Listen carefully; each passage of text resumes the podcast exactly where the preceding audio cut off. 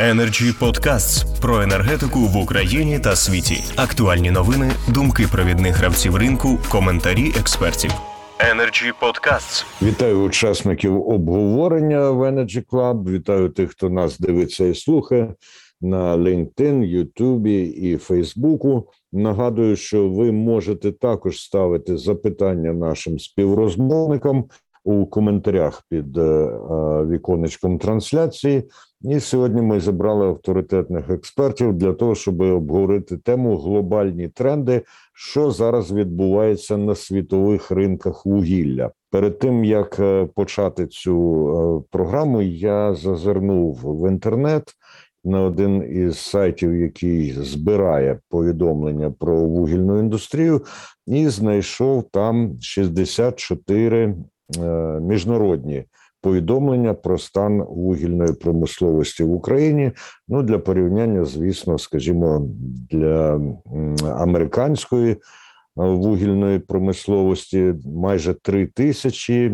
Але це не означає, що наша вугільна індустрія не важлива, особливо для нас самих. Можливо, міжнародна увага до неї не така велика, але ми усвідомлюємо наскільки це важливо в контексті світової політики, до речі, і декарбонізації, і недаремно у нас першою буде говорити людина, яка працює у компанії Карбон. Перед тим, все ж таки, як йому надати слово, нагадую, що ми суворого регламенту не встановлюємо, тому що тема сьогодні дуже і дуже важлива. Отже, першим я запрошую до слова Олексія Козлова. Він засновник та керівник проєктно-консалтингової компанії Карбон. Прошу, пане Олексію.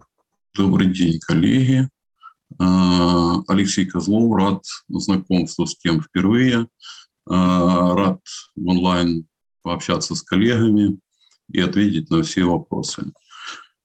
Первое, я хотел бы сказать о том, что я в угольной отрасли шахтер в четвертом поколении, занимаюсь этим делом любимым с рождения, наверное, когда еще отец, поэтому э, работал на шахте Краснолиманской от должности рабочего честного забоя до генерального директора. Дальше, после 2014 года, продолжил уже в своей частной компании «Карбон», которая именно занимается построением эффективной угледобычи как в Украине, так и за ее пределами. У нас есть проекты успешные в Республике Таджикистан, которые мы реализовывали. У нас есть э, довольно-таки в Украине, где мы предлагали инвесторам свои проекты, и благодаря, в принципе, нашим рекомендациям э, довольно-таки существенные результаты удалось достичь э, владельцам этого угольного бизнеса. Первое, для того, чтобы говорить о трендах, мы должны понимать о том, что любой тренд, он имеет, а, и любой кризис, он имеет начало, имеет конец. И то, что происходит а, в угольной отрасли и в энергетике, оно происходит а, с периодичностью. И за мою историю этих кризисов было довольно-таки не один мы сталкивались и со спадом угольной промышленности, спадом потребности угля, и с ее ростом, и когда она была на пике, когда была востребована. Эти процессы происходят системно, и там можно все отследить и увидеть. То, что мы на сегодняшний день имеем э, и в мире, и в Украине, я считаю, что это результаты могут быть различных э, трендов, влияний, которые, в принципе, оттеснили угольную промышленность э, под видом грязных технологий в том числе, придали активность более другим трендам. Но если привести аналогию, то мы на сегодняшний день с вами понимаем, что и сегодня у нас ездят автомобили уже электроавтомобили, это довольно-таки эффективно, популярно. Есть гибридные автомобили, есть автомобили и ведомых марок, которые все-таки ездят на бензине, на дизеле. И, в принципе, то же самое, я считаю, для того, чтобы говорить об угле, должно происходить и в угольной отрасли. Нужно понимать, э, еще складывается и эффективность, сколько угля необходимо. Если в данном разрезе все-таки, потому что я думаю, что нам с вами интересно все-таки не только мировые тренды, а интересно действительно в каком состоянии угольная отрасль, что делать с ней в Украине. Если позволите, то я чуть а, отвечу на этот вопрос, наверное, с точки зрения еще э, истории, потому что нужно понимать о том, что будучи еще в составе Советского Союза, СССР добывал 700 миллионов тонн угля. Из них, этих, из этого объема Украина добывала больше 200 миллионов. Россия добывала порядка 350-400 миллионов тонн. Страна плюс Казахстан. Все это складывалось в довольно-таки существенный объем. В 1968 году нашли э, и разведали большие месторождения газа в России. Было принято э, все-таки не считаю, что это было правильно в рамках большой страны, большого союза, была принята программа газификации. И угольная отрасль тогда еще в ту историю получила первый удар, который, в принципе, мы на сегодняшний день имеем отклики еще от того а, времени. Но, а, тем не менее, на момент а, получения независимости Украины мы добыли в первый год полученной независимости 145 миллионов тонн угля различных марок, которые мы использовали в кокс, в энергетику. В, буквально в следующий год, уже после независимости, через год Украина добыла 85 миллионов тонн угля, которые использовала, опять же, внутри своей страны. А, экспорта большого угля у нас никогда не было в стране. Нужно понимать о том, что у нас те шахты, которые есть, были на сегодняшний день, это угли все-таки марок, которые довольно-таки сложно используются в коксохимах. И довольно-таки проблемно с точки зрения экологии, тем более сегодня. Это большое количество серы в этих углях. Но, тем не менее, у нас эта угольная отрасль есть, у нас есть электростанции, у нас есть металлургия, которая все-таки внутри страны. Я считаю, что если привести это все дело в соответствие и ответить на ряд вопросов открыто и честно, в том числе, для меня это тоже очень приятно, что вы пригласили меня выступить в качестве спикера, донести все-таки некоторую позицию, что необходимо сделать и как для того, чтобы Украина имела энергонезависимость и получила все-таки э, тот объем угля, не импортировала его с соседних стран, а закрыла внутреннюю потребность э, внутри страны своим углем, создав здесь рабочие места или хотя бы мы на сегодняшний день, могу говорить с уверенностью, хотя бы сохранить часть того, что мы имеем. Потому что, к сожалению, из-за отсутствия реформ в угольной отрасли и отсутствия сегодня какой-либо стратегии, насколько я знаю, ее пока нет утвержденного в министерстве, мы продолжаем иметь колоссальную деградацию как шахтерских регионов, так и самой угольной отрасли. В принципе, мы все с вами видим, что мы выходим на рынок, ищем сегодня колоссальный объем угля для того, чтобы закрыть потребности страны. Хочу вам сказать о том, что у нас в Украине было порядка 300 шахт. Э, Анатолий Васильевич э, может меня поправить, потому что могу ошибаться в цифрах, но на момент получения независимости у нас было порядка 300 шахт. На сегодняшний день в государственном отрасли осталось 34 угольных шахты. 33-34, это э, колеблется какая-то шахта, возможно, уже передана под закрытие. И вам скажу, коллеги, проектная мощность украинских шахт строительства 60-х годов имеет на те старые технологии, имеет проект 31,5 миллионов тонн. Этого угля в виде тенденций мировых, в виде происходящего и в виде того, что мы все-таки действительно не можем импортировать соседних стран из-за большого количества серы, мы можем использовать у себя, научиться использовать его, возможно, в других технологиях, мы действительно можем а, закрыть внутри потребности страны.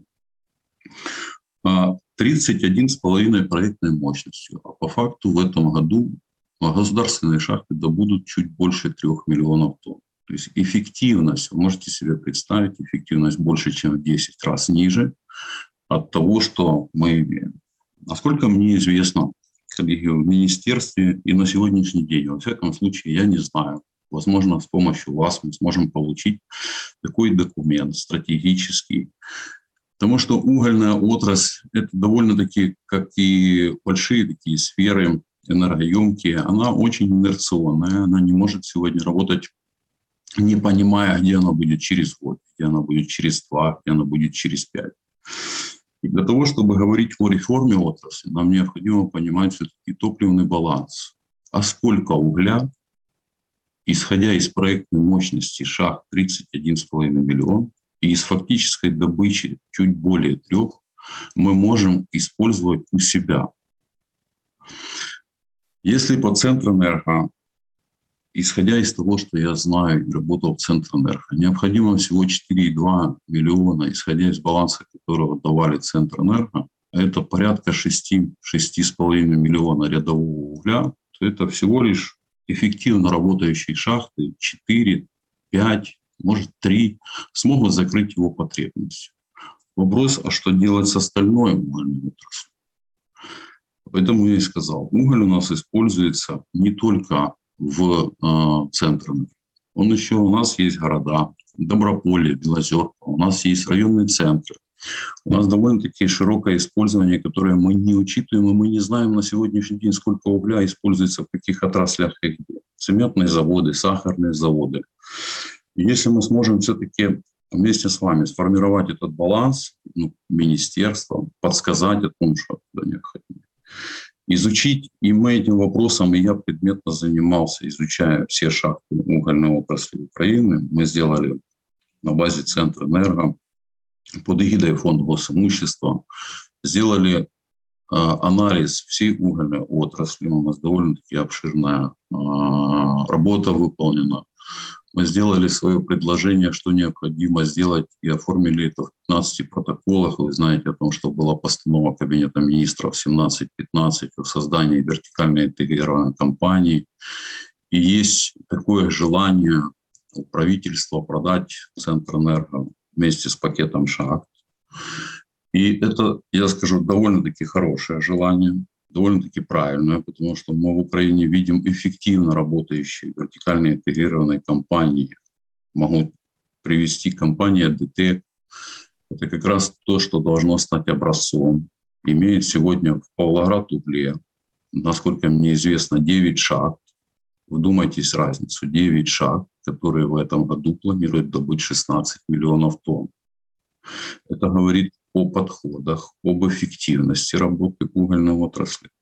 Я могу сказать, мы должны с вами в разрезе смотреть не только сегодня мировых трендов, и смотреть назад, что было год назад. А год назад уголь, насколько мы знаем с вами, стоил 50-55 долларов на рынке.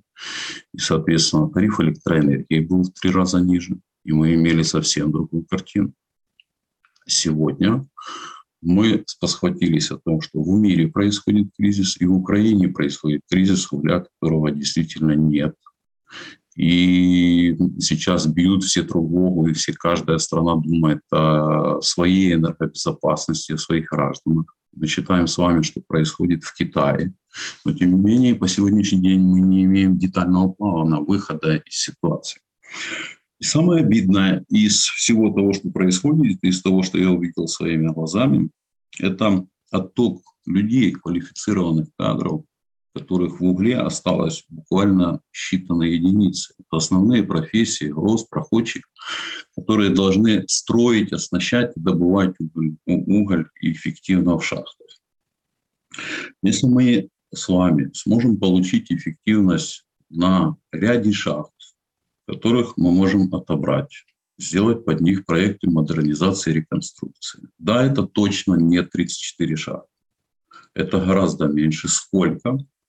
Ответит вопрос на утвержденный баланс, сколько стране нужно угля. В моем понимании я пытался разобраться с этим вопросом самостоятельно. По моим предположениям, Украине дополнительно. И то, что можно получить, необходимо порядка 10-12 миллионов тонн. И мы бы закрыли потребность внутри страны точно у себя. А, кроме того, на тех шахтах, которых я предлагал и фонду госимущества, и Министерство энергетики, и всем заместителям министра, которые были предыдущие, эти все шахты смогут взять на себя основные профессии всех людей, которых мы можем трудоустроить в угольную отрасль, таким образом ее сохранить, пусть в урезанном формате, но сохранить. Я вам скажу из моего опыта, из опыта работы. Если шахта работает ниже проектной мощности, а учитывая, что шахта – это своя специфика и свой объект строительства, в котором это не завод, это объект, который должен постоянно восполнять запасы, то есть строительством. Есть основные критерии в угольной отрасли.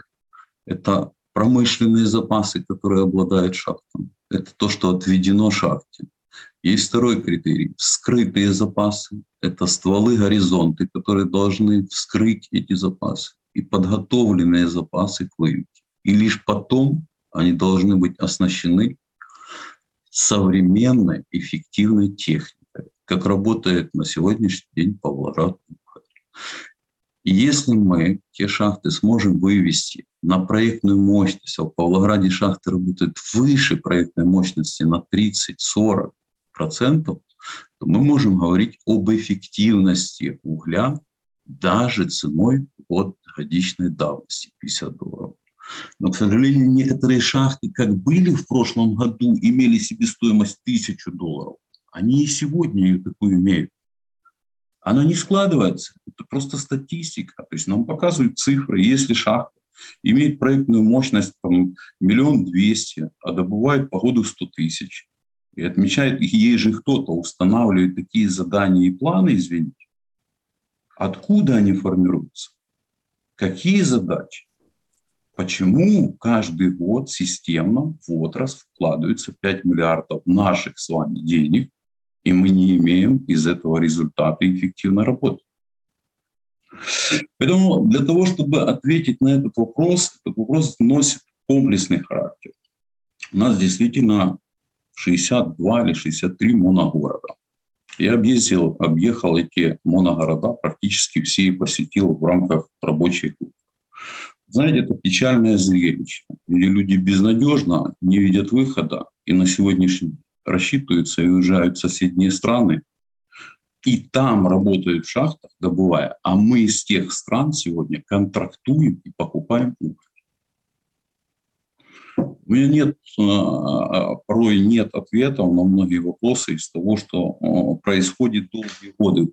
Причем я скажу объективно говоря, это не сложилось только сейчас. Это не, не вопрос года два правительства сегодняшней власти.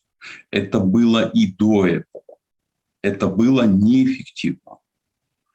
Неэффективно, но это имело политический характер в отрасли в момент получения независимости работало 940 тысяч человек. представляете, гвардия какая труда, которую, понятно, переживали, боялись все политики, президенты, уряды и так далее, потому что это действительно была армия сил.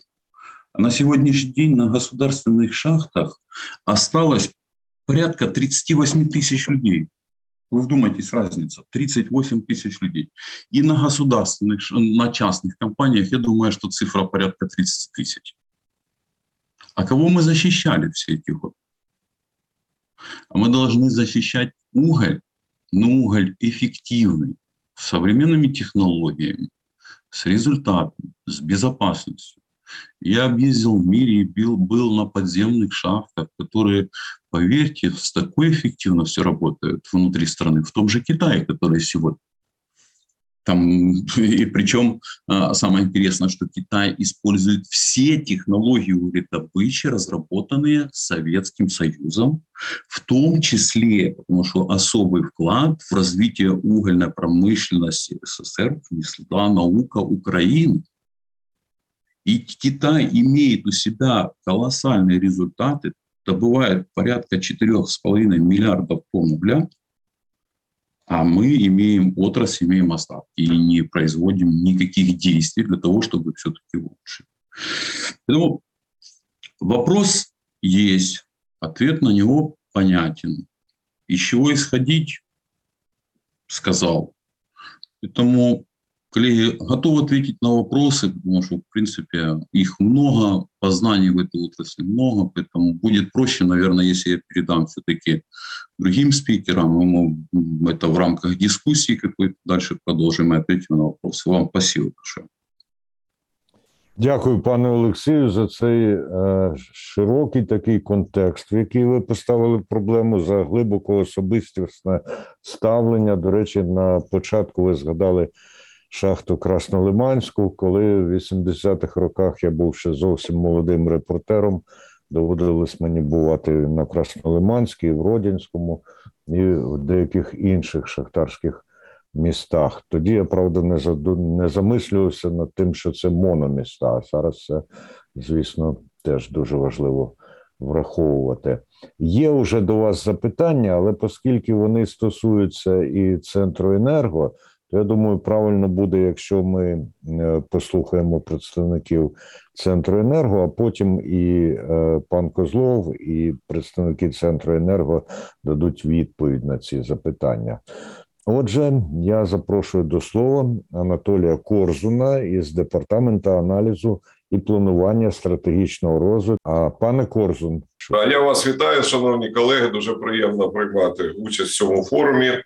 Е, Дійсно, е, мені, як представнику е, державної енергогенеруючої компанії на сьогодні, центр енерго е, дійсно найбільше болить те, що турбує компанію, але в цілому, про що казав попередній спікер Козлов Олексій Анатолійович, е, дійсно я багато з чим згоден з того, що він озвучив ну, от основними моментами, і в першу чергу з тим, що треба починати з розгорнутого, мабуть, енерги- паливно-енергетичного балансу країни. От. І займатися цим питанням належним чином, тобто враховувати не тільки, звісно, потреби е, е, енергетики як такої, але е, інших сфер е, і е, економічного нашого блоку, і комунально-побутових споживачів, соціальної сфери, таке інше. Тобто, у нас так складена структура паливоспоживання, що вугілля не тільки енергетика, а й побутові споживачі, інші галузі і таке інше. Але нас турбує на сьогодні та ситуація, яка ну, більшість сьогодні ми майже кожен день чуємо з екранів телебачення, там в інших інших засобах масової інформації, що така от критична ситуація в енергетиці, не переживемо зиму, таке інше, таке інше. Я не буду. Торкатись цієї проблеми в цілому Е, фахівці відповідного рівня кожен день це обговорюють з екранів і в інших засобах, як я вже сказав. Да, тому скажу, що стосується Центренера. Да, дійсно, ситуація досить непроста, якщо порівнювати з попередніми роками. Вона не склалася сьогодні, не склалася вчора. Тобто, цей процес, на жаль, е, тривав досить тривалий період до того, до чого ми сьогодні дійшли. Да, запаси вугілля не відповідають тим е, встановленим завданням, які б вони повинні були досягти на сьогодні, але вживаються відповідні заходи Центр енерго. От, для того, щоб надолужити відставання. На жаль, дійсно, наша вугільна галузь, в першу чергу, це стосується державних підприємств, е, в такому стані, що не може на 100% забезпечити поточні потреби е, того ж Центренерго. Е, За тим розрахунком, скільки нам вугілля потрібно, щоб пройти безпроблемно осінньо-зимовий період, це десь трошки ну, близько 2,7 мільйона тонн. Е, Ми е, очікуємо відповідно не менше 200 е, тисяч щомісячне постачання. Це від державних шахт. Ну і крім того, є законтрактовані відповідні обсяги постачання вугілля на центр енерго від інших постачальників недержавних. Таким чином, якщо дотриматися таких обсягів, то центр енерго, в принципі, е, виконає ту ті завдання, які стоять перед ним щодо е, забезпечення збалансованої роботи енергетичної системи, і якихось катаклізмів ми сподіваємось, вдасться уникнути.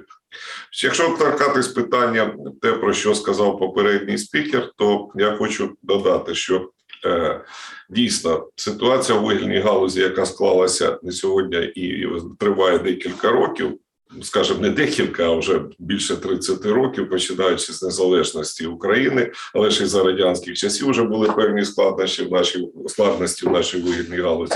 То протягом 30 років, якщо взяти і проаналізувати той стан, да, значить, е, якщо проаналізувати, е, подивитися уважно, то принципі, вугільна галузь, е, можна так сказати, і це не буде перебільшенням. Певною е, мірою була, скажімо так, донором всього нашого, е, як кажуть зараз, суспільного виробництва. Чому? Тому що ціна на вугілля завжди тривалі роки, всі можна сказати, вона ну була скажімо, нижча ніж фактично. Вартість ринкова, яка складалася на ті роки на світовому ринку вугільної продукції, і таке інше. Да, існувала там проблема з платежами, проблема ще там з іншими речами, але е, треба було допомагати країні, і шахтарі йшли на зустріч. Але на жаль, е, всі ситуація в галузі не покращувалася, а поступово погіршувалась. Ну це і об'єктивні були причини, і суб'єктивні, тому що все таки у нас найстаріший вугільний басейн е, колишньої великої країни, яка була, да, і він е, експлуатувався, скажімо, найбільш так, ну можливо, недоречно так казати, але безжалісно, да, і трималась на ньому вся та велика країна, яка була. От так, е, таким чином ми пішли в такі вже кажуть складні умови видобутку, але тим не менше можна було спокійно, ну вірніше далі працювати. На жаль, Дуже суттєво і негативно вплинула та ситуація, яка сьогодні є у нас на сході країни. Ми втратили більшість наших підприємств, тимчасово на які знаходяться на тимчасово окупованих територіях. і Ми сподіваємося, що вони в найближчі якісь е, короткі терміни повернуться знову до е, нашої, як кажуть, країни і в наше управління, і там ми теж зможемо е, знайти додаткові ресурси вугільної продукції. Але що стосується сьогодні тих можливостей, про які казав попередній спікер, то дійсно е, нам необхідно негайно вживати відповідних заходів щодо реформування вугільної галузі, тому що надалі ситуація буде тільки погіршуватися. І говорити тільки сьогодні е, про те, що нам є така концепція, вона досить е, цікава, і не можна сказати, що вона не, не економічно неефективна. Це створення вертикально інтегрованої компанії на базі Центр енерго, про що вже було сказано, з залученням декількох найбільш таких перспективних шар для того, щоб вирішити це питання з паливозабезпеченням на подальші кроки, особливо в умовах приватизації, яка найближчим часом можливо відбудеться. От то, в принципі, ця ідея є досить такою, скажімо, вірною, правильною, але що нам робити з іншими е, споживачами вугілля, яких в країні е, у нас достатньо? Я наведу таку цифру. Е, ми кожен рік за імпортом закупаємо ну там плюс-мінус на 3 мільярда доларів США вугільної продукції за кордоном. Є об'єктивні обставини, як сівне вугілля, яке складає десь приблизно половину цього обсягу. Да, його у нас немає, і тут е, неможливо щось заперечити. Але ми закупаємо на півтора майже мільярда доларів вугільної продукції е, за імпортом енергетичного призначення.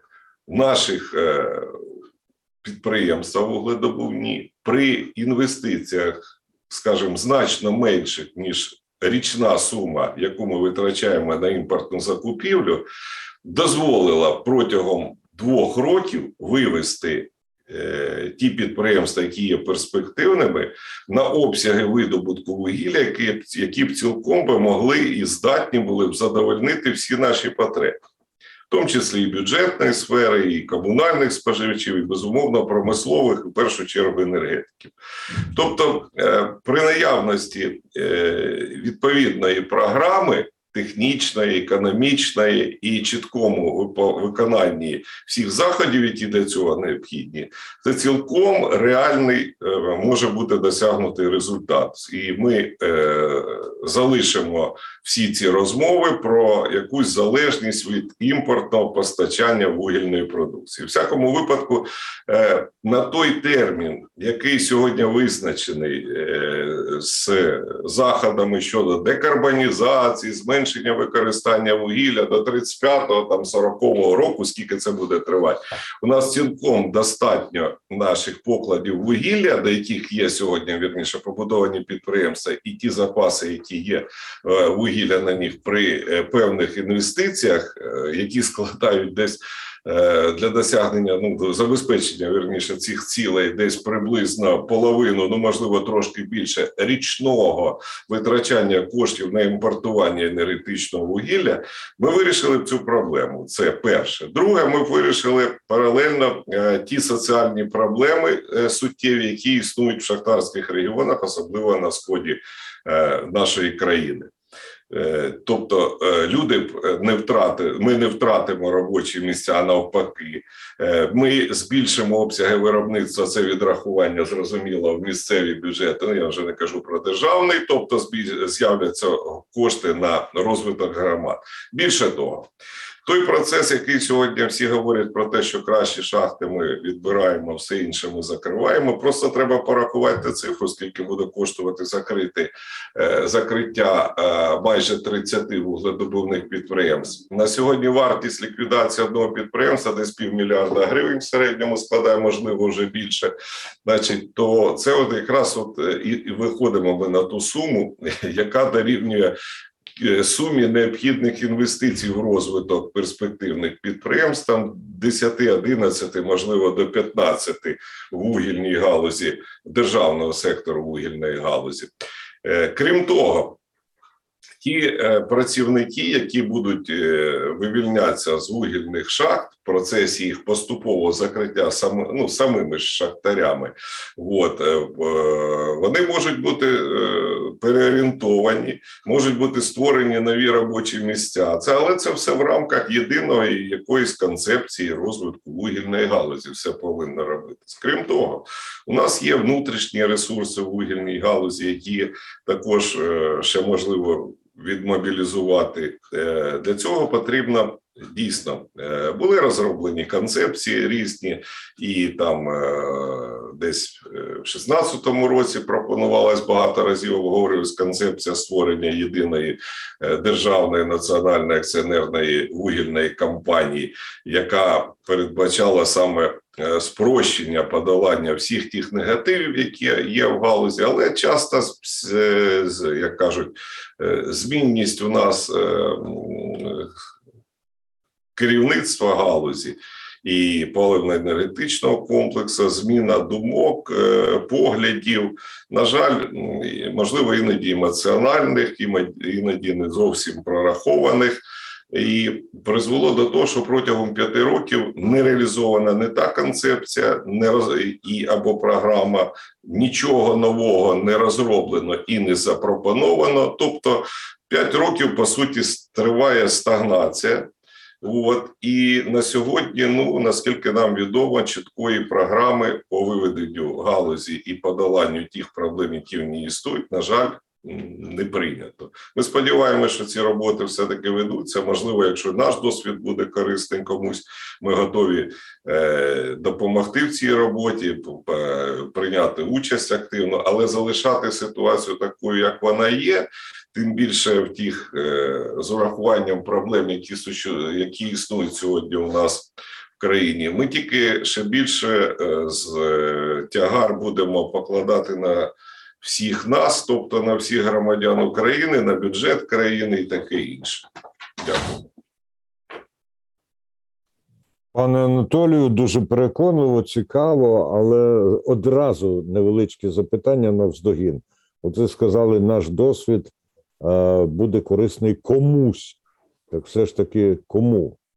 Ну кому по-перше, є у нас е, штаб галузі, е, скажімо, паливно-енергетичного комплексу, як колись називалось Міністерство енергетики. Є, е, я думаю, там фахівці відповідного рівня, які напевно працюють над розробкою відповідної програми або якихось інших проєктів, які повинні оптимізувати вугільну галузь, вивести її з того стану, в якому вона знаходиться, або цивілізовано напрацьована повинна бути програма її поступово, як кажуть, ліквідації. Зрозуміло, дякую. Тепер а ми ще обов'язково повернемося до Центренерго, його представників.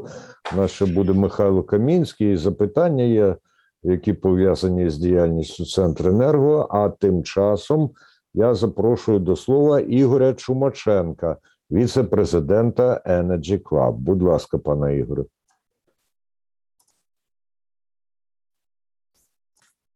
Доброго дня. Я вибачаюсь, шановні, але буду далі розмовляти російською, тому що мені буде так більш е, зручніше. Нас цим не залякаєш, і так, е, Олексій Козлов уже дуже добре нам показав, що і російською можна висловлювати слушні думки. Так. Э, э, так как тема э, и сегодняшней да, встречи – это тенденции на мировых рынках, да, то есть я бы хотел бы все-таки коснуться с немножко мировых тенденций, которые происходят сегодня в мировой угольной отрасли. Да. То есть мы видим сегодня там зашкаливающие цены на энергоресурсы, на природный газ, на уголь. Вот. И на сегодня эти, эта ситуация, ну, нельзя сказать, что она неожиданная, да, то есть э, на ситуацию на угольном международном рынке, на газовом международном рынке э, повлияло много факторов, в том числе и рост, э, в принципе, всех ресурсов, которые Э, э, сырьевых ресурсов, да, которые сегодня торгуются активно на международных торговых площадках. То есть мы видим о том, что сегодня э, выросли по сравнению, допустим, с ноябрем 2020 года и металл там с 500 долларов до 900 долларов, и чугун с 400 долларов до практически 600 долларов, кокс вырос – опять же, с тех же там 300, 330 э, долларов до 640 долларов.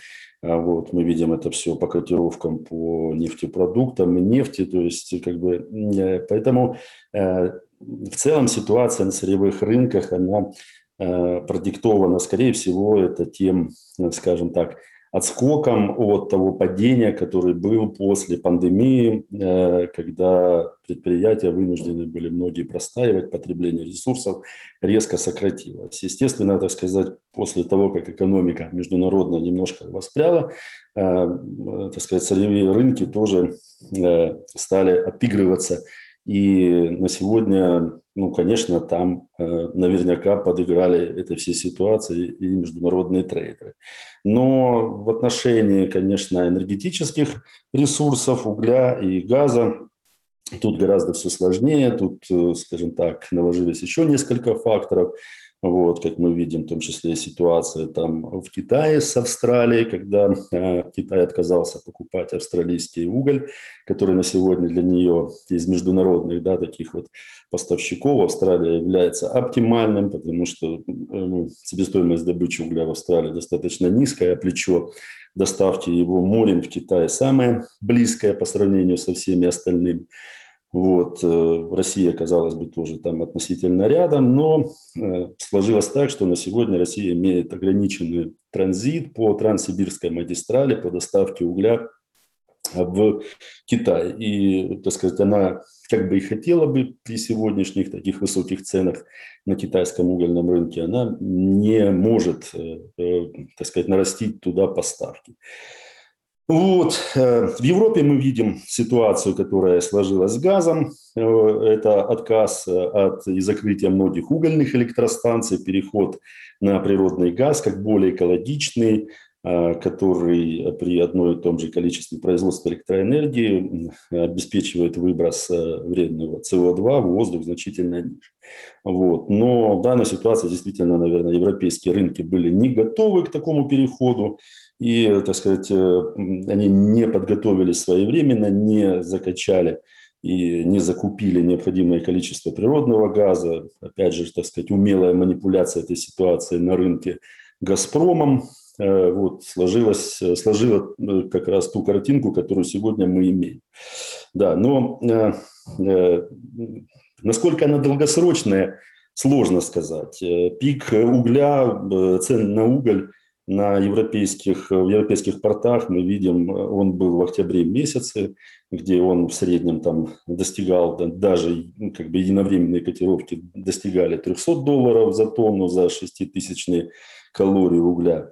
Э, на сегодня уголь э, торгуется на этих рынках э, по 150 долларов, вот, то есть уже практически там снизился значительно. И что будет завтра, сложно спрогнозировать. Дело в том, что в, на рынке, скажем так, отопления, да, там энергоресурсов для отопления, то есть декабрь это является таким одним из последних таких больших месяцев, когда месяцев, когда закупают компании, контрактуются, так сказать, под, под нынешний отопительный сезон э, по поставкам угля.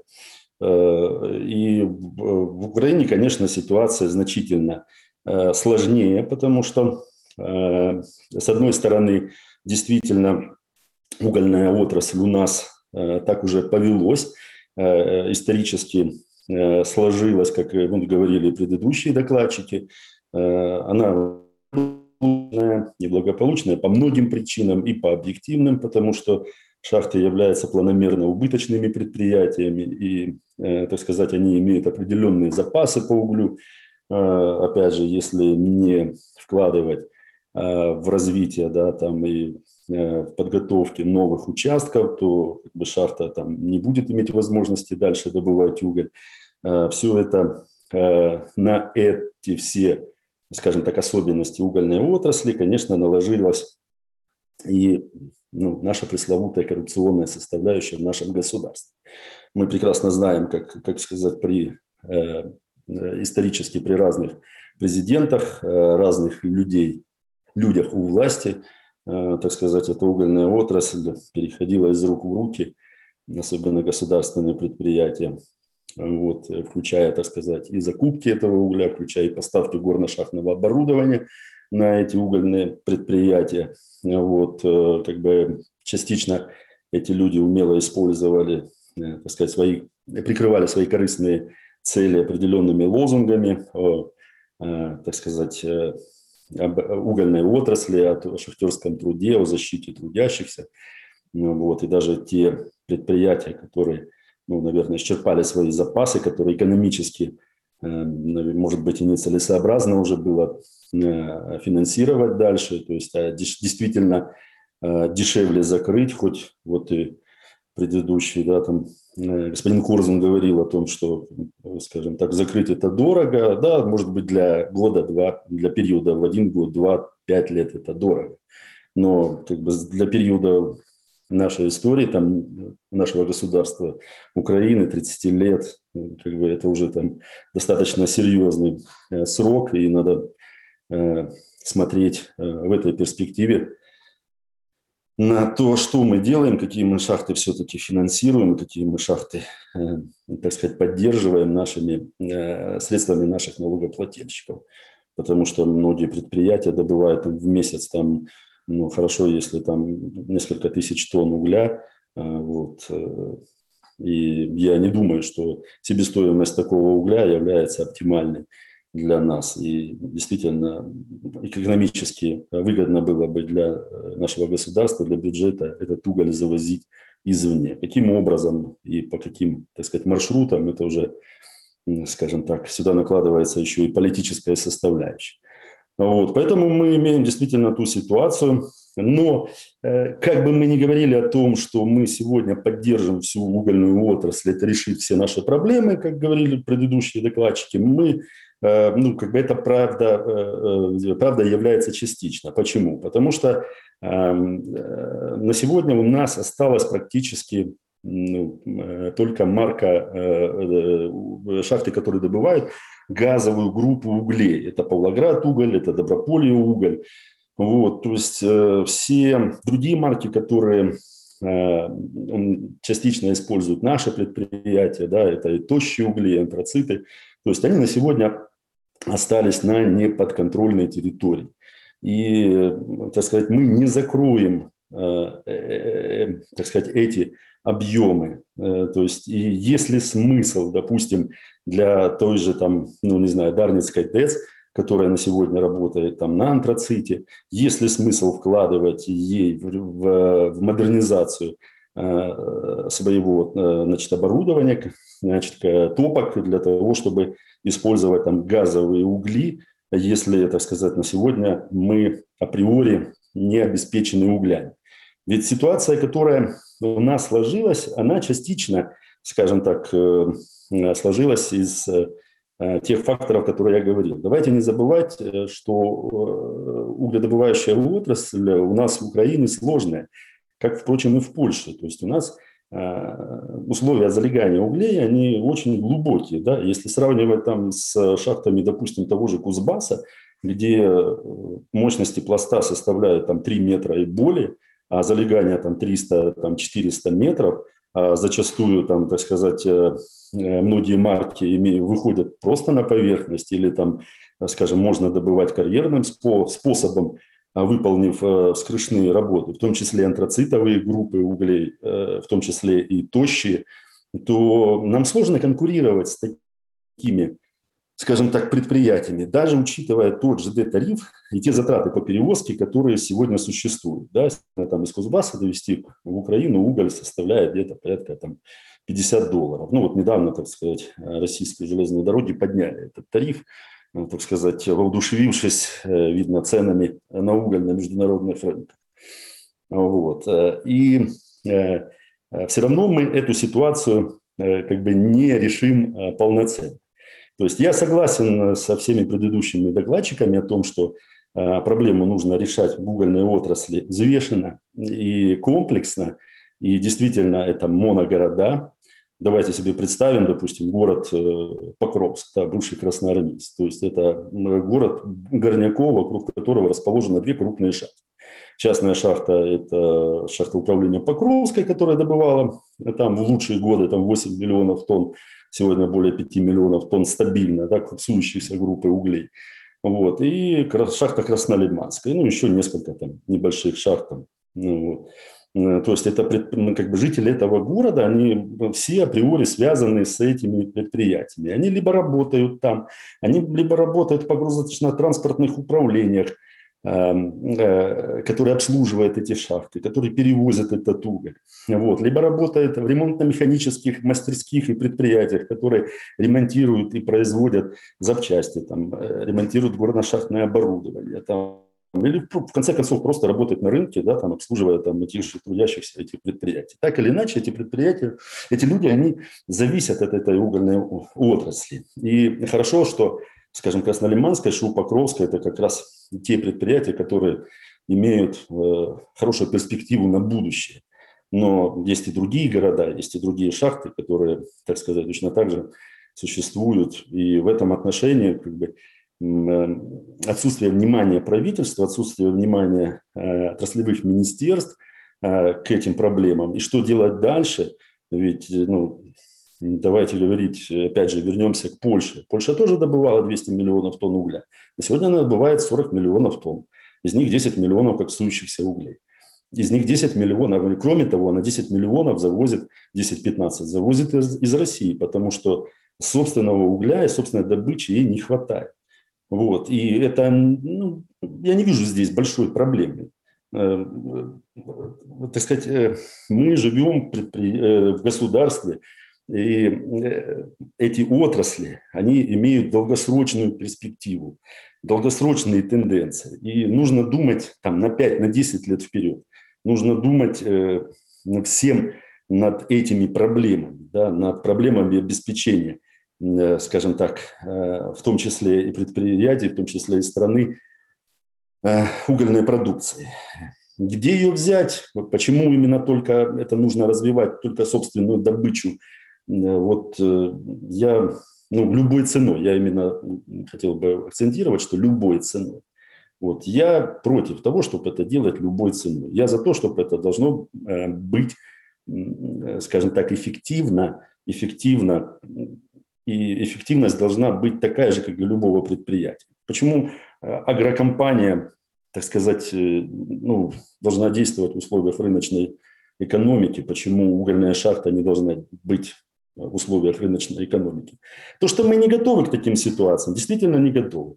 Не готовы, потому что долгое время, так сказать, мы получали уголь из Российской Федерации. Действительно, это э, ситуация, ну, как бы для нас э, Кузбасский уголь на сегодня, он э, по логистике э, самый, э, скажем так, экономически ну, скажем, выгодный да, там, ресурс, потому что там, доставка его – это всего лишь там, э, неделя-две из Кузбасса, чтобы получить его в Украине. Это значительно быстрее, чем, допустим, ввести уголь из ЮАР или Соединенных Штатов в Украину, да, где транспортировка будет занимать там, до двух месяцев.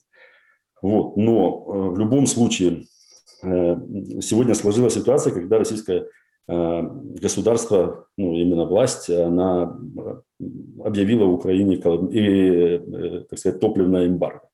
Они запретили на сегодня поставлять уголь в Украину.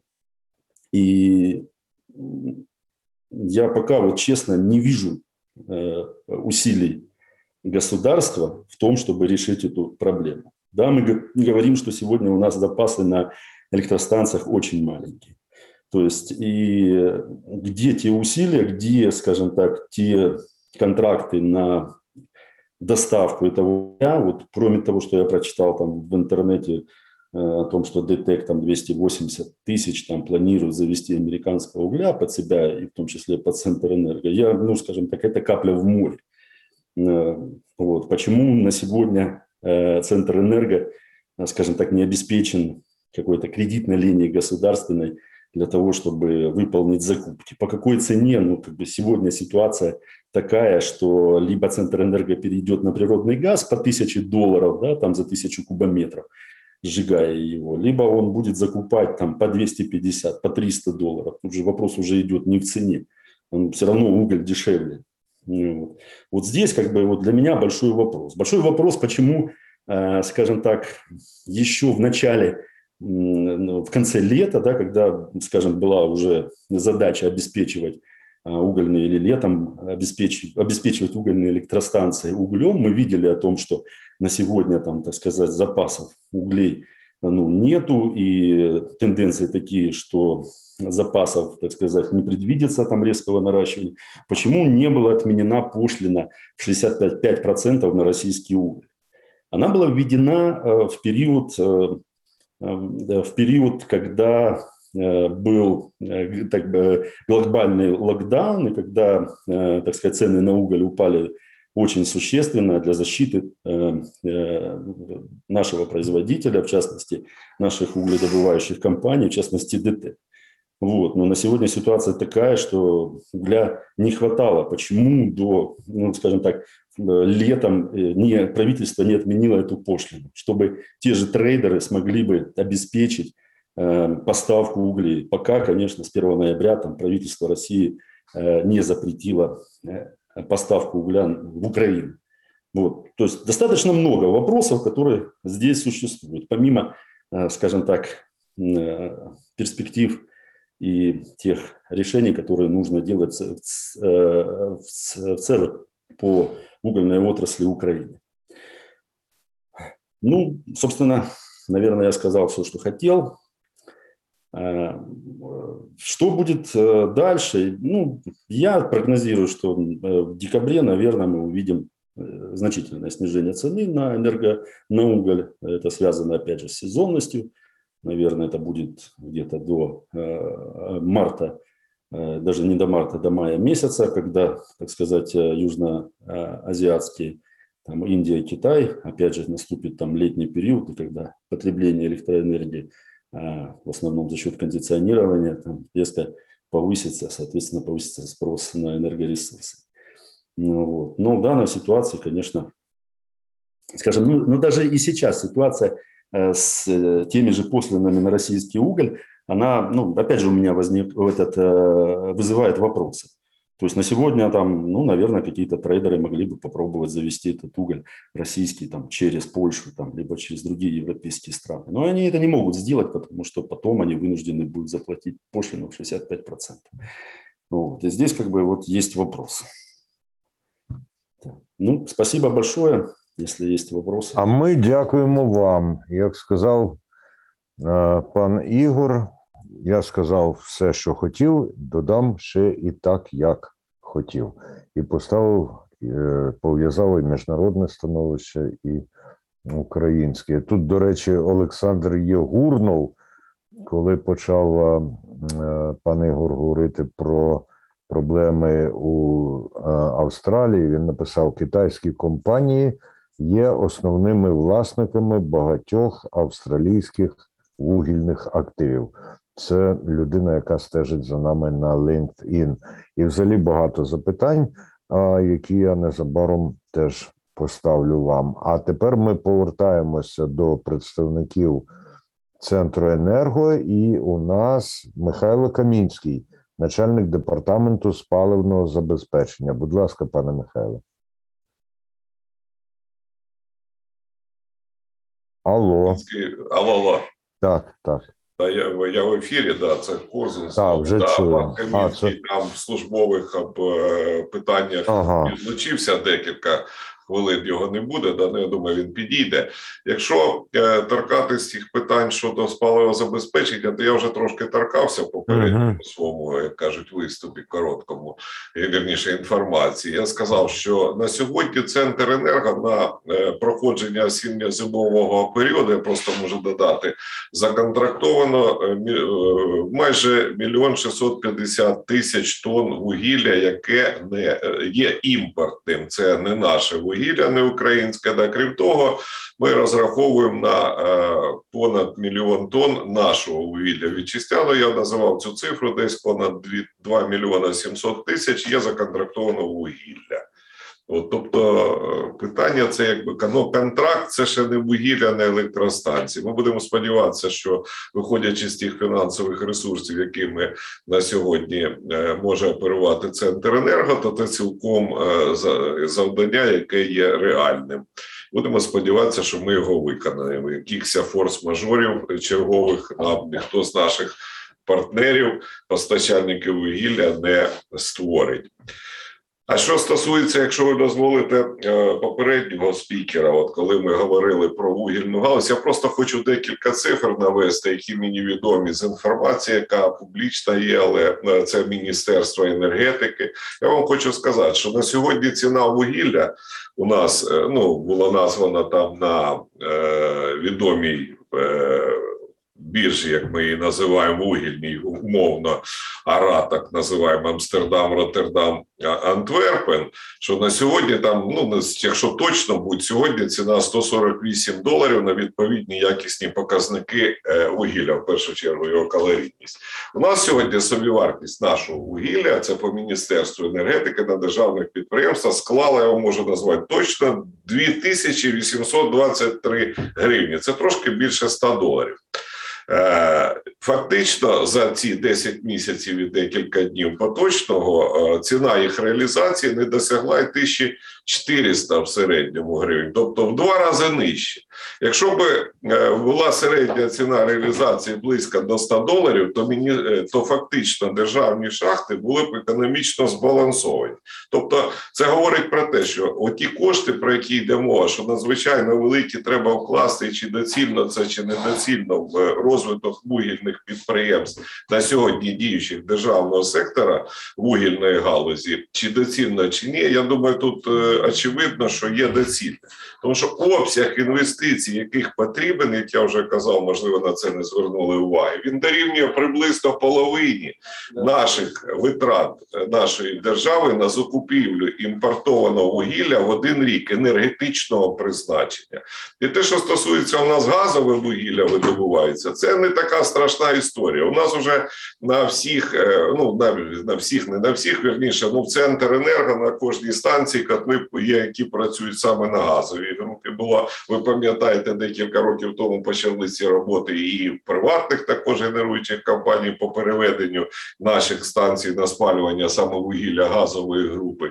І ми нам цілком до снаги забезпечити потреби і нашої генерації, і в тому числі теплоелектроцентралей той же, е, ну хто на антрациті, це як кажуть, уже питання до власників, тому що вони не є державними. Ці та ж Дарницька ТЕЦ, чому не враховували можливі е, якісь проблеми, які виникнуть з постачанням палива. Це вже все як кажуть в минулому.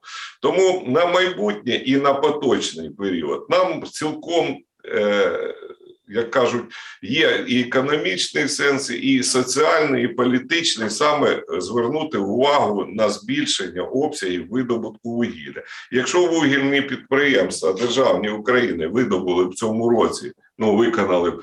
Е, видали б десь близько 7 мільйонів тонн товарної продукції, то це була б не просто збалансована галузь, а прибуткова вугільна галузь, і вони б не просили кошти в держави, а наповнювали в державний бюджет відповідними податками, платежами, інші соціальні фонди. А так вони вже тривалий час шахтарі, і це як вже стало таким, як от прозвучала фраза: в наші шахти планово збиткові. Це взагалі нонсенс, планово збиткове підприємство. Ми повинні думати про те, як вони у нас повинні стати не планово збитковими, а прибутковими. І вся ця програма, яка е, спрямована має бути да, без допомоги держави ми це не зробимо на першому етапі. Е, не на те, щоб і далі тримати шахти як державні, а протягом двох, максимум трьох років вивести їх на той рівень, коли вони дійсно е, повинні можуть бути інвестиційно привабливими стати, і завершити взагалі цю історію з державною вугільною галузю. Шахти повинні бути недержавними, повинен бути ефективний власник. Ну я не буду казати банальні речі.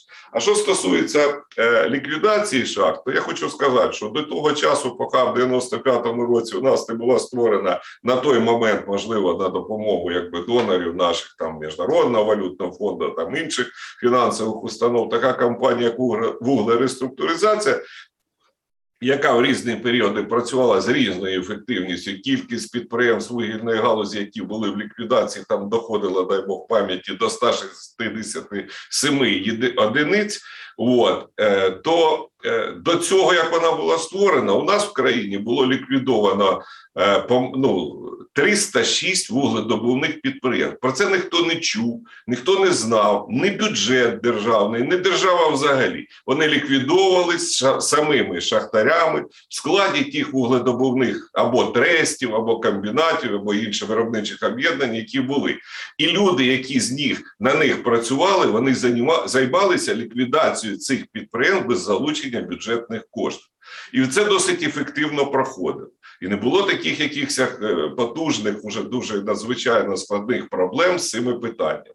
Да, дійсно, після того, як шахти закрилися, потрібен моніторинг, і відкачка води, яка має на окремих підприємствах, треба її здійснювати, щоб не було підтоплень територій. І треба вирішувати питання шкідливих викидів. Всі говорять про декарбонізацію, але крім того, наші шахти викидають газ метан. І є технології, як цей газ метан і значні обсяги влавлювати. І для того, щоб він використовувався так само, як і той газ, який ми е, видобуваємо з підземних недр нашої країни. Я хочу сказати, до речі, в вугільній галузі попередні роки, там десь е, в 90-х роках, е, на діючих підприємствах вугільної галузі. Понад 250 котлів, які використовуються в технологічних цілях, працювали на шахтному газі метані, який ми видобували ну верніше вилучали з повітря е, наших шахт. Сьогодні немає жодної установки, яка б це робила. Але такі технології є. Якщо ми займемося цим питанням, це буде реальний вклад покращення екологічного стану не тільки нашої країни, а планети в цілому. Тому що тої шкоди, якої завдає метан нашому озоновому шару, ну всі чудово знають. Я думаю, дехто їх багато краще ніж я. Крім того, що стосується води, ми мільярди кубів води вигливаємо з наших шахт. У нас сьогодні дефіцит питної води, і не тільки сьогодні, не тільки в нас. Якщо зайнятися цією проблемою, а шахтарям цілком до снаги працювати е, саме в цій галузі, це також вона йде з підзем, з підземних надр, відкачувати треба водотливо, і потім поставити відповідні установки, очищати цю воду, ми можемо вирішити суттєво, а можливо і значною мірою дефіцит дефіцит забезпечення питною водою, особливо нашого сходу і півдня країни, де це особливо відчувається, і всі ми знаємо, як там складно з водою. Ну це так, окремі моменти. Пане Анатолію, будуть питання. Я готовий Так, надати Пане Анатолію, пане Анатолію, просто захопливо і е, спонукає до дальших роздумів. Єдине, що надто багато якби і якщо. Ну, будемо працювати. Тут надійшли е, багато запитань від Анни Гаврилової, яка дивиться нас на Ютубі. Перше з них вона вірніше пише два запитання Олексію Козлову, але оскільки там згадується центр енерго, то спершу я б хотів дізнатися думку представника Центренерго, а потім Олексій Козлов. Отже, пише Анна Гаврилова. У засобах масової інформації, а саме на сайті Інтерфакс Україна, 5 листопада була інформація від голови наглядової ради ПАД Центренерго про те, що ПАД готово профінансувати введення в експлуатацію чотирьох вугільних лав на суму 450 мільйонів гривень. Хотілося б дізнатись вашу думку як експерта в галузі вугільної промисловості. Отже, перше запитання до пана Корзуна: наскільки ця інформація відповідає дійсності, а потім оцінка таких заходів від пана Козлова. Так, дякую. Дякую за питання. Е, Що стосується фінансування введення лав Центренерго. Ну, Центренерго може відповідні мати стосунки договірні з вугледобувними підприємствами і під майбутній видобуток вугілля і постачання його як оплату за надані, можливо, кредитні кошти при оснащення до оснащення очисних вибоїв на шахтах, які зможуть збільшити суттєво обсяги і забезпечити потреби Центренерго вугіллям, то цілком реальна програма. І тим більше, якщо це озвучив голова наглядової ради, ну повірте мені, що він володіє цим питанням. Я думаю, що він не просто так сказав ці речі. Тому, якщо е, ми досягнемо такого, е, скажімо, ну маленького, але позитиву, тому що шахтарям буде надана фінансова допомога або матеріальна на певні суми коштів, вони збільшать обсяг вугілля. Він прийде на центр ЕНЕР. Це прийде наше вітчизняне вугілля. Це краще будуть працювати шахтарі, і ми не не змушені будемо віддавати наші валютні кошти кудись за кордон, а компенсуємо цими обсягами якесь імпортоване вугілля. Тобто, в цьому є тільки позитивні моменти. Зрозуміло, дякую, пане Анатолію. І до пана Олексія Козлова теж запитання. Е, Гаврилова пише: чи е, яка ваша думка як експерта щодо цих пропозицій, і чи є в принципі ці чотири лави, які можна фінансувати вже зараз? Якщо вони є, то скільки реально потрібно грошей? Чи вистачить 450 мільйонів? Будь ласка, пане Олексію. Алло. Ну, немає відповіді від Олексія. Алло. О, Мене є, чути? є, тепер чути, так, будь ласка. Е, Дякую за запитання, але я обов'язково на нього відповім. Але я зразу хотів би е, в дискусії, то, що я почув від Ігора, і хотів би все ж прокоментувати деякі речі, е, якщо дозволите. Ну, перше, Не тільки Так. дозволимо, а й заохотимо до цього. Да, а, и если говорить перейду на российскую, все-таки Мгм. звучнейшее. Если все-таки говорить, э, и он правильно подметил, о коррупционной составляющей э, отрасли, если все-таки мы не решим вопрос основной коррупционной составляющей, то дальше говорить об эффективности или о каких-то реформах, или о каких-то вложениях куда-либо, я считаю, что дальше можно вообще не продолжать. Потому что первый вопрос, что мы хотим все-таки сделать. Если там будет этот мотив, то, поверьте, она именно в такое состояние и пришла, как заметил именно Игорь, из-за того, что она в каждые времена несла именно другой формат. И никаких реформ реальных в отрасли не было. Если говорить все-таки за абсолютно согласен с ним, но не согласен с некоторыми вещами о том, что правильнее ввести уголь с другой страны, и о том, что где-то какие-то мощности запасов больше, это 3, 4 или 5 метров. Я вам скажу, буквально неделю назад прочитал в новостях, в новостях о том, что Павлоград угле компания ДТЭК добыла 127 тысяч в месяц с одной лавы. Это действительно очень весомые показатели в угледобыче. Причем, зная Павлоград это мощностя э, метр, вынимаемая метр угля. То есть если говорить об такой эффективности и о таких лавах, то э, э, и эффективности, соответственно, подготовки и проведения горных выработок, то я вам скажу, что себестоимость нашего угля в Украине будет составлять 45-50 долларов.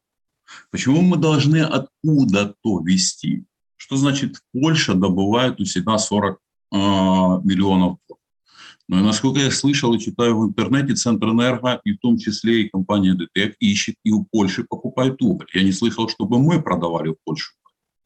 То есть мы, получается, идем туда, где говорим о том, что плохо. Ну, нелогично. Поэтому считаю, что все исходит от эффективности, от баланса и от людей, а не заангажированности или заговаривания каких-то вопросов. Если говорить о себестоимости, ту, которую Анатолий Васильевич озвучил в отрасли, 2823 гривны, то я хотел бы э, сказать о том, что мы год назад, год назад имели стоимость 50 долларов. И, соответственно, уже это неэффективно. И мы с вами понимаем, что сейчас есть подъем пик, есть э, возможности все-таки, а, с помощью тепловой генерации, потому что нужно отдать должное, что год назад и цена тарифа была в три раза ниже в тепловой генерации. И это было совсем другие вопросы. И для того, чтобы говорить сегодня о каких-то цифрах, нужно вспомнить, а какое состояние было год назад. Поэтому 2823, э, если, предположим, мы не будем принимать никаких действий, если мы не поймем, какие предприятия все-таки нам необходимо закрыть, а какие мы будем развивать до проектной мощности и достигать тех результатов и нагрузки, которые достигает эффективный бизнес, то мы не сможем вообще говорить с вами через год о том, что в Украине будет туго. И у нас шахтеров не останется, их уже нет. Кадровый город, голод есть в Павлоград угле. Кадровый город есть в том числе есть такая шахта Новогродовка, которая работает на сегодняшний день в совокупности с Донбасс-НР. Вы э, поинтересуйтесь, люди уезжают просто. И уезжают из-за того, что нет стабильности. Потому что в угольной отрасли э, любому молодому человеку, там 30-35 лет, 40, которому необходимо все-таки содержать семью, Э, его не устраивает положение дел о том, что ему раз в три месяца выбивают профсоюзы заработную плату платят. Он разворачивается и уезжает со страны. Мы говорим в комплексе вещей о том, что если мы не найдем правильные решения, если мы не сформируем баланс, если мы не выберем предприятие, если не предложим людям европейскую заработную плату, потому что такие результаты достигать, которые достигает Павлоград, там действительно нужно платить зарплату от тысячи долларов. И там есть такие зарплаты, там люди получают, заметьте, заметьте, что я говорю, зарплату от слова заработать, а не раздать с бюджета. И если мы через, мы же не контролируем некоторые эти процессы, мировые кризисы, спад, рост угля, если мы через год получим опять 50 долларов, при этом мы ничего не производим, ничего не делаем в отрасли. Я вам приведу пример. Очень, э, кстати, э, хороший. В прошлом году отрасль без доброполя угля добывала 250-300 тысяч в год. Ой, в месяц, извините, извините, в месяц. И этот объем весь ехал на Центр насколько мне известно.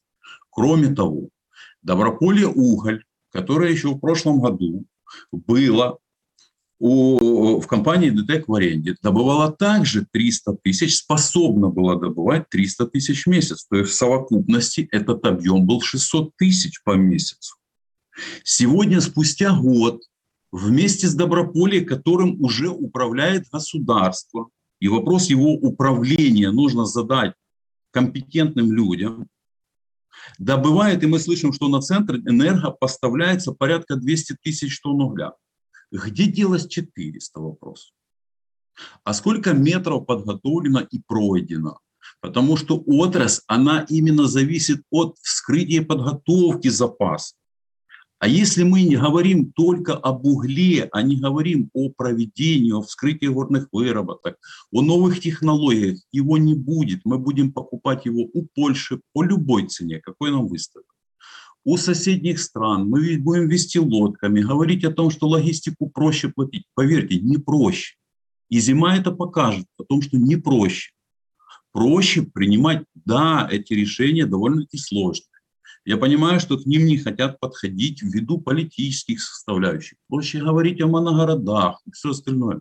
Они пустые моногорода. Люди, они пустые. Там, там люди уже половину не живут, там пенсионеры доживают, а молодежь выезжает.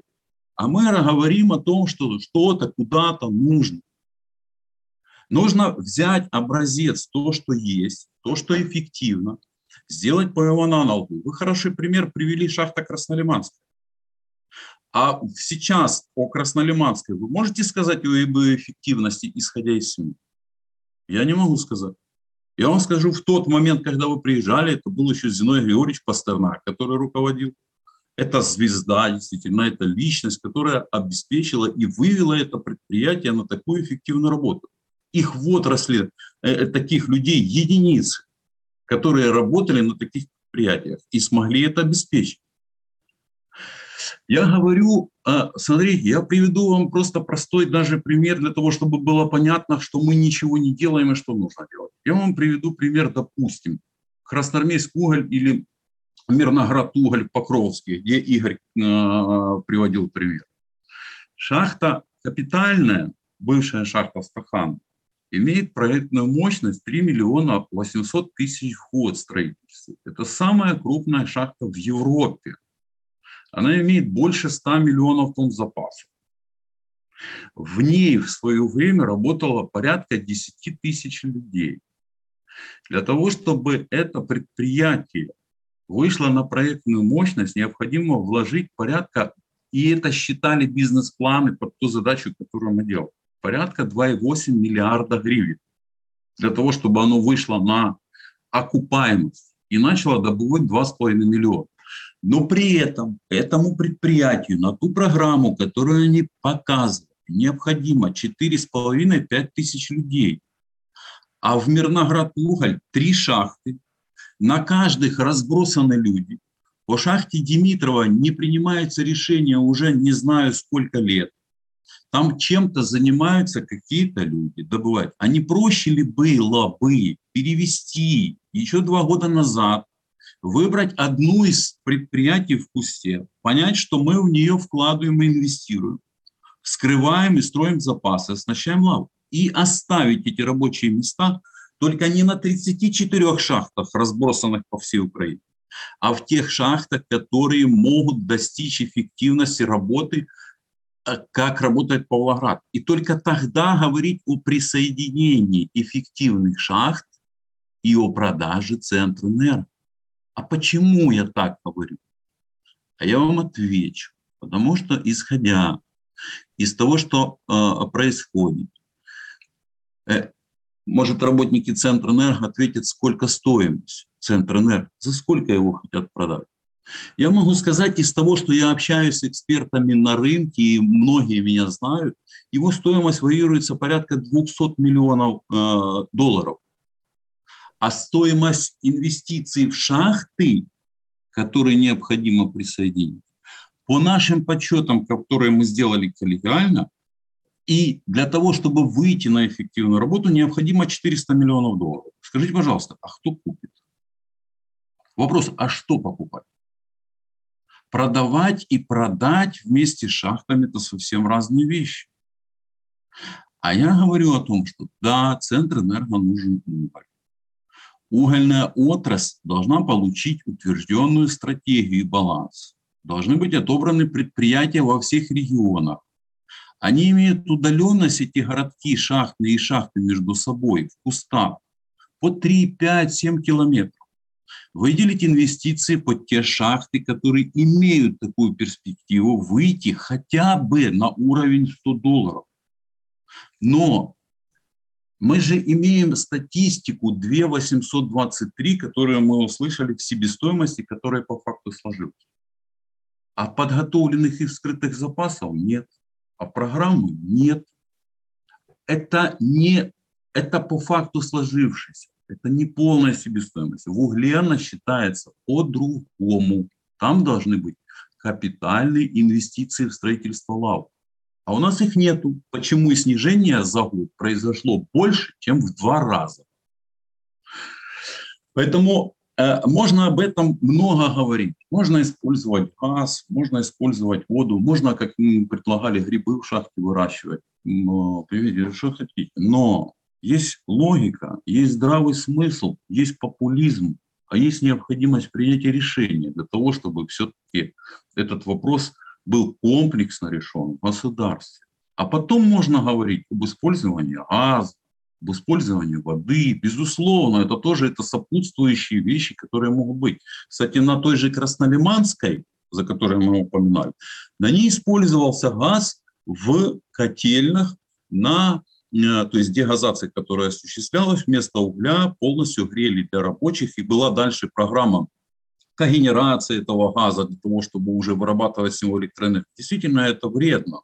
Это, это неправильно выбрасывать в атмосферу. Все должно быть по хозяйству. Но сегодня на Краснолиманской нет угля. А если нет угля, нет газа. Соответственно, использовать и дегазировать нечего. Дегазация с пласта и газ появляется, когда есть добыча. А когда его нет добычи, и дегазировать ничего, и использовать ничего. Вот в чем разница и в чем логика, понимаете? А если говорить, ответить на вопрос, э, который, напомните, пожалуйста, как задали, чтобы я мог обратиться. Значить, Анна Гаврилова запитала Анна. про чотири вугільні лави на суму 450 мільйонів гривень, Центренерго. І е, на вашу думку, наскільки це реально і може бути, е, скільки потрібно грошей для їх введення в експлуатацію, чи вистачить цих 450 мільйонів? Ну, смотрите, я вам приведу такой пример. Э, и для того, чтобы можно было понять цифры, почему я исхожу из баланса угля по стране. Потому что на каждую тысячу тонн и в горная э, инженерия – это наука. На каждую тысячу тонн нужно учитывать о том, что необходимо закладывать порядка 6 метров проведения горных выработок. В среднем метр проходки, я могу сказать, он может быть выше в зависимости от качества выработки, от горно-геологических условий, крепления, технологий и так далее. Ну, я возьму среднюю цену, которую можно брать за основу. Это 3000 долларов в метр. Плюс это оснастка э, хорошей техникой, проходческим комбайном, лестничными конвейерами и так далее. Вот если говорить о потребности Центрэнерго, для Центрэнерго, исходя из объема 4,2 миллиона тонн и 6,5 миллиона рядового угля, нужно пройти за год на шахты которые потом можно оснастить и зарядить и достичь той себестоимости, о которой мы говорим, а мы должны понимать, еще раз напоминаю, вот назад, что было с рынком и что было с ценой угля, и мы его везли с Казахстана, потому что платили за тариф по 30 долларов за тариф, покупали его по 20, не поставив задачу о том, что нам нужен внутри страны уголь при такой себестоимости. Если бы даже мы достигли его 60 или 70 уже за два года реформ, которые я в том числе предлагаю на всех уровнях власти, то мы бы сегодня имели совсем другой результат. Мы бы были обеспечены, потому что инновационность отрасли для реформ как минимум составляет два года. А у нас за два года четыре замминистра по углю поменялось и четыре министра. Скажите, пожалуйста, может кто-нибудь показать из тех, которые реальный план действий, а если у нас такой последовательностью будут меняться, извините, руководители в отрасли, то о каких реформах можно говорить? И каждый заходит и начинает с нового листа делать какую-то концепцию. Мы так сегодня и не видим.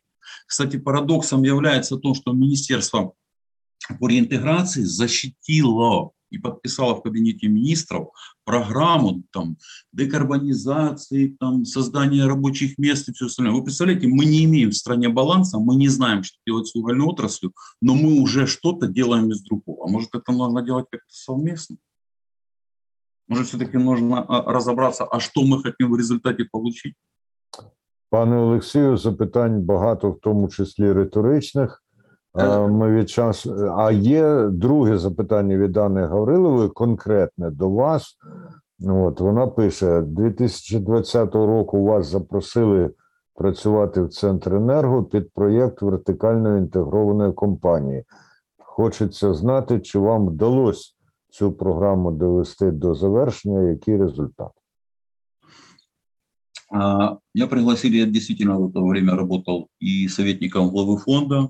Мы с ним обсуждали различные варианты, каким образом решить вопрос в отрасли, какой, как решить вопрос именно продажи центра энерго вместе с шахтами. И в рамках э, рабочей группы на основании приказа совместного между Министерством энергетики и Фондом госимущества выполнена достаточно серьезная работа. Это по анализу всех угольных шахт и предложена была модель, какие шахты все-таки могут войти туда, каким образом, что необходимо для того, чтобы э, вся эта история имела результат. Потому что э, ну, так сложилось, что я привык ну, в своей жизни работать на результат, поэтому и занимаюсь сегодня в частном формате этим бизнесом, а не государственным. А что именно? То есть мы посчитали и предложили шахты. Однако комиссия установила о том, что нигде нет подготовленных и вскрытых запасов. По те шахты, которые необходимы, мы считаем, и не только я, а комиссия считает, о том, что эти шахты действительно способны закрыть потребности Центрэнерго, но необходимо понимать о том, что под них необходимо найти 12 миллиардов гривен на протяжении двух лет для того, чтобы эти шахты стали работоспособными. А Центрэнерго мы сегодня э, слышали о том, что нет денег на закупку угля. Если мы это все присоединим, то потонут и шахты, и Центрэнерго не всплывет. Поэтому оно и работает сегодня так, как работает. Отрасль отдельно, а Центр энерго отдельно. И плана выхода как не было, так и нет. Поэтому я закончил эту работу, предложив то, за что я брался фонду госимущества. Мы сделали этот анализ. Но дальше пока оно, к сожалению, не обрело никакой формат. Я слышу много там разговоров за спиной о том, что кто-то что-то предлагает, что-то не так. Но посмотрим, время покажет. Жаль, конечно, что мы говорим о, о закупках угля, о каких-то декарбонизациях, о людях, проявляем интерес, но не, не делаем ничего. И ответ, который первый вопрос, я все-таки не ответил по поводу 450 миллионов.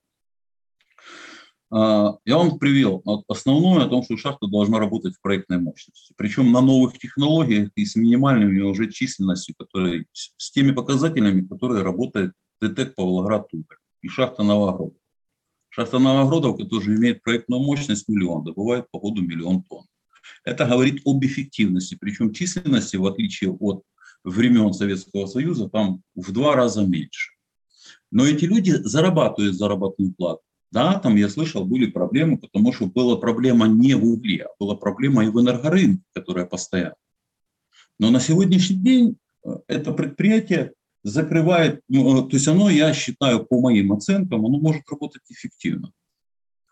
И такие же предприятия нужно сделать везде. Но для того, чтобы куда-либо какой-то объем денег инвестировать, нужно понимать, какой результат мы все-таки выйдем. Я считаю, что половинчатые решения не дадут результат. Не дадут, потому что в моем понимании на одну лаву, на подготовку и оснастку нужно порядка 25 миллионов долларов. Стоимость проходки 3000 метров. В зависимости от площади подготовки лавы, это по порядка нужно 3 километров проходки для того, чтобы подготовить существенную лаву. Для того, чтобы ее оснастить и зарядить, нужно 15 миллионов. Я не знаю, где эти лавы отобраны и какая будет эффективность работы этих шахт, если эти деньги будут вложены. Возможно, э, действительно эту, эту работу провели, оценили, и, возможно, она даст результат. Но мне кажется, это, знаете, как спасание такое, половинчатые решения, они не приведут к результату, и в следующем году мы будем иметь еще более катастрофические ситуации. Я смог відповідь на вопрос? Ну, здається, так, але це, звісно, остаточна відповідь буде від того, хто ставив це запитання. Панове, час підбивати підсумки. А можна я все-таки, скажімо так, э, ну буквально пан Шимошенко, минуту, так, да, будь ласка, будь ласка. Я э, спасибо за комментарии э, и комментарии там ребят, которые, собственно, участников этого нашего сегодняшней беседы. Э, но я, поверьте, не э, в коем, ни в коей мере, скажем так, э, не хотел бы, скажем, э, и не преследую цель для того, чтобы ухудшить какую-то там ситуацию а, в тех регионах, либо закрыть шахту. Ну, давайте говорить вот ваши тезисы. Э, Нужно приватизировать. Давайте мы приватизируем наши шахты, и все будет хорошо. Ребят, все шахты, которые хотели приватизировать, их приватизировали. Если бы было желание, поверьте, ну, и вы это прекрасно понимаете, любую шахту бы уже давно приватизировали. Тем более в нашем государстве. Раз их не приватизируют, понимая запасы, имея хороших специалистов, хороших горняков, хорошую технику, которая сегодня у нас производится, там, корумом и так далее. Вот, но на сегодня туда никто не идет. Почему? Ну, я думаю, вы тоже прекрасно понимаете. Э, Мало того, мы видим сегодня, что ДТЭК отказывается от аренды доброполья угля. Предприятие, которое относительно, вернее, объединение, которое относительно было успешное, добывало достаточно много углей, но сегодня оно отказывается. То есть я вижу наоборот тенденцию такую, что из угольной отрасли частный бизнес уходит. Второе. Э, Мы говорим, э, и правильно спикер подметил, то есть много условностей. Если бы, если бы, если бы, если бы. Но 30 лет э, мы видим «если бы». Давайте мы вложим, давайте мы нарастим, давайте мы там еще вот профинансируем, э, обеспечим, так сказать, нарезку новых участков, подготовим э, новые участки, оснастим их оборудованием, комбайнами, и, так сказать, у нас будет уголь. Да, мы потом проходим эту ситуацию, мы там, государство, там, датируя эти угольные отрасли, так сказать, съедает, списывает, забывает и так далее. Мы приходим к новой ситуации, когда опять нужны деньги, опять нужно вкладывать в эти шахты. Опять мы видим ситуацию, когда там рабочие, вернее, шахтеры э, э, выходят с требованием э, при любой власти. Я не помню, наверное, ни одного президента Украины, при котором шахтеры не периодически не требовали погашения задолженности по заработной плате. И, так сказать, если, да, давайте еще экспериментировать, давайте еще пять лет экспериментировать. Я согласен с, со спикером господином Козловым по поводу того, что э, нужно давно было сделать инвентаризацию предприятий, которые действительно имеют перспективу, которые на сегодня э, так сказать, работает относительно нормально. Мы все прекрасно с вами знаем. Это шахта Сургая, это Южнодонбасская, Краснолиманская и так далее, которые действительно имеют перспективу, и они могут и могут и будут добывать уголь, и добывают его достаточно эффективно. Но мы знаем о наличии других шахт, вот, которые на сегодня работают неэффективно. Мы говорим о, о том, э, что труд шахтера сегодня не так почетен, как он был раньше. А почему он не так почетен? А потому что действительно так сложилось у нас на сегодня, что есть шахты, которые на сегодня датируются, э, так сказать, э, которые добывают достаточно мало углей.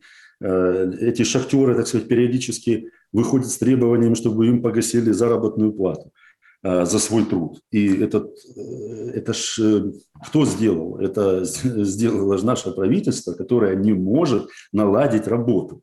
Если мы верим о том, что нам придут новые люди, а, так сказать, в министерство или в правительство, которые, э, так сказать, в конце концов наведут порядок, ну, 30 лет этого не было. Ну, Сколько надо еще времени для того, чтобы э, оставить иллюзии и, наверное, э, скажем так, подходить более прагматично и с учетом э, наших национальных особенностей.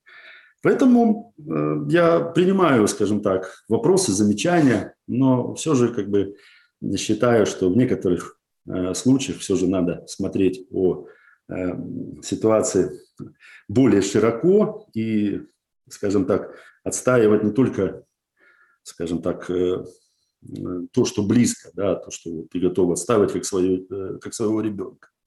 Вот, и где-то действительно подходить, э, скажем так, диверсифицированно к решению э, той или иной проблемы, и в частности в угледобывающей отрасли. Все, я все, что хотел, опять сказал. Спасибо. Пане Ігорю, і насправді, от я хотів запропонувати, щоб підбивали підсумки. Ви це і зробили. А за моїм планом, ви мали підбивати остаточні підсумки, тому я наприкінці вам ще 30 секунд надам. Отже, підбиваємо підсумки сьогоднішнього пристрасного, насправді глибокого і широкого обговорення. Я прошу першим це зробити е, Олексія Козлова е, в межах півтори хвилини. А, Ну, первое, благодарю вас за приглашение. Я думаю, что дискуссия наша сегодняшняя в том числе будет э, где-то оценена, посмотрена. Если мы все-таки говорим сегодня о угле, о мировых трендах, о них сегодня говорят все.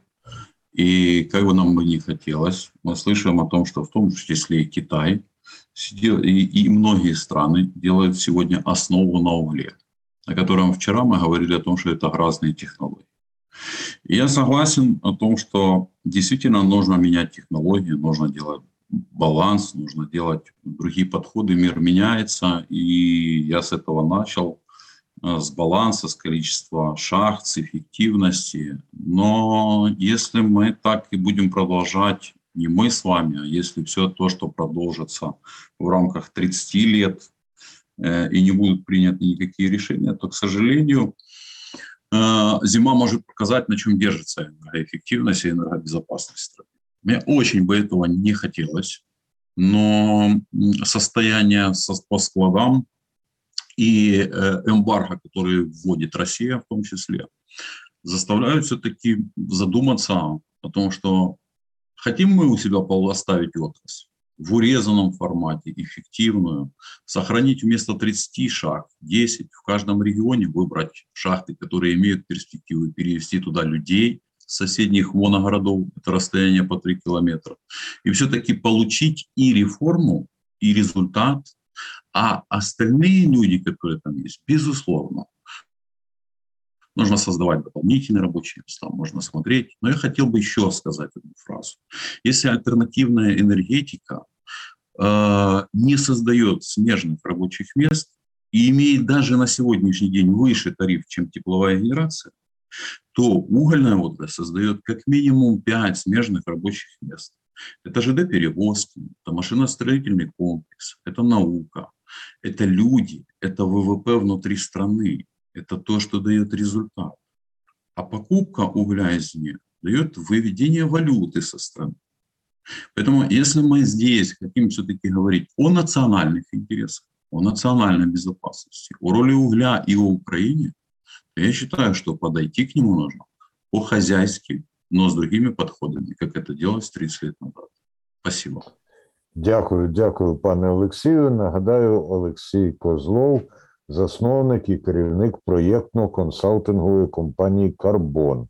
І тепер прошу е, підбити підсумки обговорення Анатолія Корзуна з департаменту аналізу та планування стратегічного розвитку ПАД «Центренерго». Дякую, дякую за надане слово. Дякую взагалі за запрошення до такої цікавої дискусії.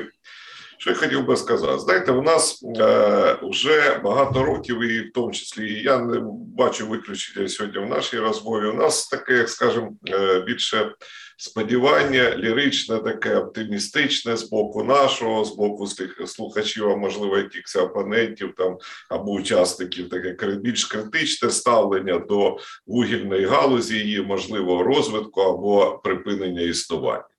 На всі ці питання є тільки декілька таких, ну я скажу окремих прикладів. Сьогодні, от багато ми казали про те, скільки там працює людей, скільки задіяно, то не за нашими дослідженнями. Це була міжнародна профінансована там акція е, два-три роки тому назад була проведена. Я точно не пам'ятаю, але висновки були такі, які досить є е, вагомими.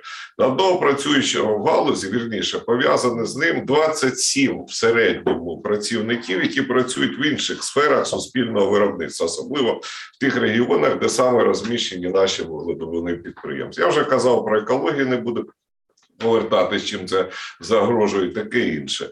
Є е, е, одне тільки е, розуміння того, що деякі, деякі країни, я не буду їх перелічувати, їх досить багато. Коли вони видобували вугілля, воно у них варто мало ту вартість, яку мало. Вони його купували на ринку за тою ціною, яка була можливо, не завжди вона відповідала там падінням, якісь, які відбувалися в цілому на ринках. Але коли вони припинили видобуток вугілля, вони почали залежати суто від постачання озовні. Є такі країни, в тому числі та ж Японія, які ціну підняли, і вони вимушені були купувати вугілля за тою ціною, яка перевищувала вартість вугілля, яке видобували вони колись самі. Я зараз не про це хочу сказати. Вартість побудувати одну мільйонну шахту це десь е, мільярд доларів і 3-4 роки. У нас сьогодні є 30 з лишнім шахт. З них є абсолютно ті, які вже не є, не представляють ніякого інтересу да, з точки зору інвестування, але є ті підприємства, де достатньо в 10-20 разів менше інвестицій, і це буде двох, а то й можливо більше мільйонна шахта видобутку вугілля, абсолютно рентабельна, прибуткове підприємство. І казати те, що ніхто не хоче їх приватизувати, я б теж так трошки е, обережніше ставився до цього. Бажаючих достатньо. Умов немає для того, щоб людина цивілізовано або якась структура могла зайти в цей бізнес. Що стосується тих, хто вже попрацювали і не хочуть, такі потужні компанії, як ДТЕК, у них дуже розгалужені напрямки діяльності чи на напрями, да, повільніше сказати, і е, там е, відновлена енергетика, і інше, інше, інше. Це їх системний бізнес, це їм вирішувати, чим їм займатися, що для них доцільно, що недоцільно. Ми сьогодні говоримо з вами. Я так вважаю, наша головна завдання це енергетична безпека країни. У нас є той енергоносій, якого в принципі достатньо, і при незначних вкладеннях ми можемо потенційно мати ту безпеку, про яку ми всі говоримо, щоб не залежали ми від Росії або ще од іншого якогось постачальника, або не постачальника. Що хтось буде вводити санкції, хтось ще буде щось, і ми постійно будемо залежати від когось. Нам потрібно мати свою якусь надійність, не якусь, а нормальну надійність 100% нашої енергетичної системи. Так от, щоб казати, чи доцільно це, чи недоцільно, я вважаю моїх, як кажуть, однодумців, вважаємо єдине. Треба взяти, як ми нас всіх учили ще в школі, взяти і порахувати, що є більш вигідне для держави, що вигідне взагалі для подальшого, або ми вкладаємо в цю галузь, або ми ставимо на ній крапку. І цивілізовано з нею прощаємось.